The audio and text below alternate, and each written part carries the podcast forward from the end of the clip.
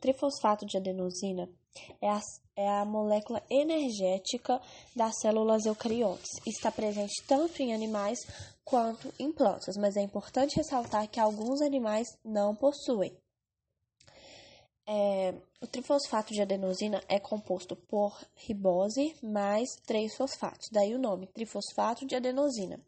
Quando a célula precisa de energia, acontece uma quebra por hidrólise, ou seja, quebra por água. Então, a água é jogada nessa molécula, ela vai se quebrar e nesta quebra vai ter a liberação de muita energia para que a célula possa utilizar e também vai ter a quebra do, do fosfato. Então, antes era trifosfato, agora vai passar a ser difosfato de adenosina.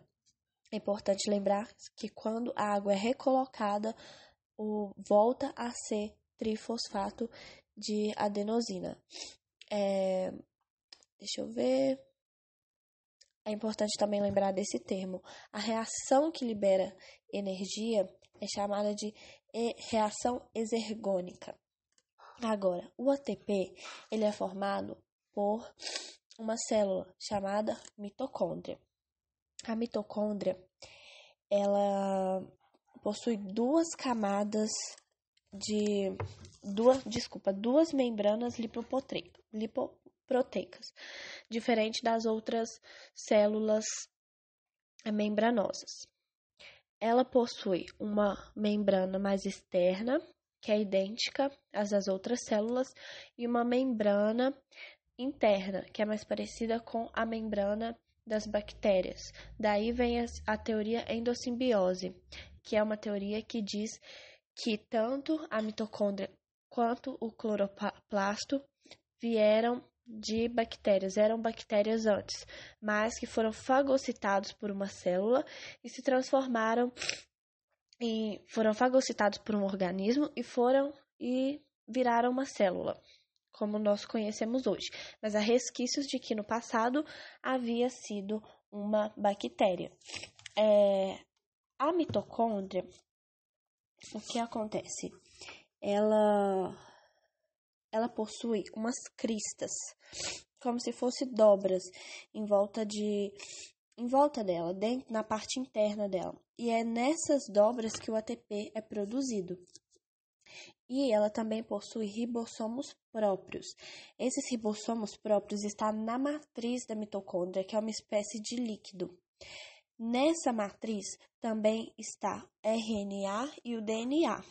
Lembrando que esse DNA da mitocôndria é um DNA próprio, mais uma coisa que dá força à teoria endossimbiose de que antes ela era uma bactéria. Aliás, esse DNA é muito parecido com o DNA das bactérias. A membrana plasmática também, ela pode se autoduplicar.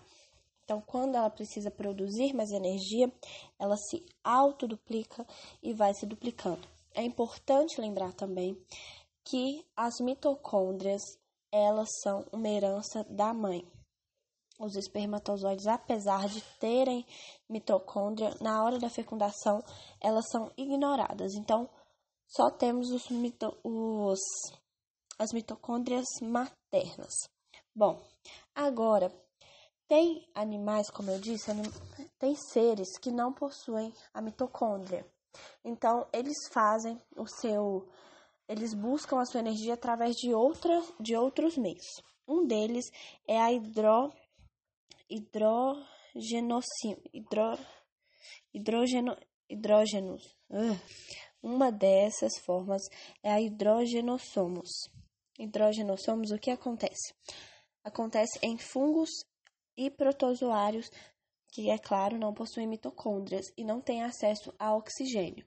Como a mitocôndria ela precisa de oxigênio para produzir ATP, porque ela vai quebrar carboidratos com a ajuda do oxigênio. Então, seres que não têm acesso ao oxigênio não têm como utilizar a mitocôndria.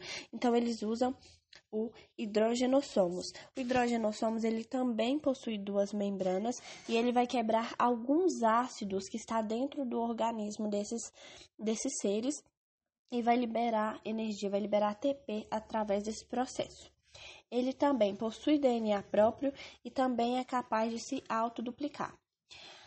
Mesmo assim, existem outros seres que também não possuem mitocôndria e também não possuem hidro... hidrogenossomos.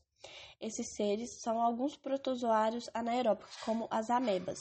Então, eles utilizam de outro processo, que são os misossomos. O que acontece? No misossomos, é, eles também podem se autoduplicar, mas não possuem DNA próprio. E eles não produzem ATP também. Eles produzem ferro e enxofre, que são a matéria-prima para a produção de ATP. Isso vai ser e depois que eles produzem esse enxofre e esse ferro, o ATP vai ser produzido sim, mas não por eles, e sim por outra célula. Por isso que eles não são responsáveis pela produção de ATP também.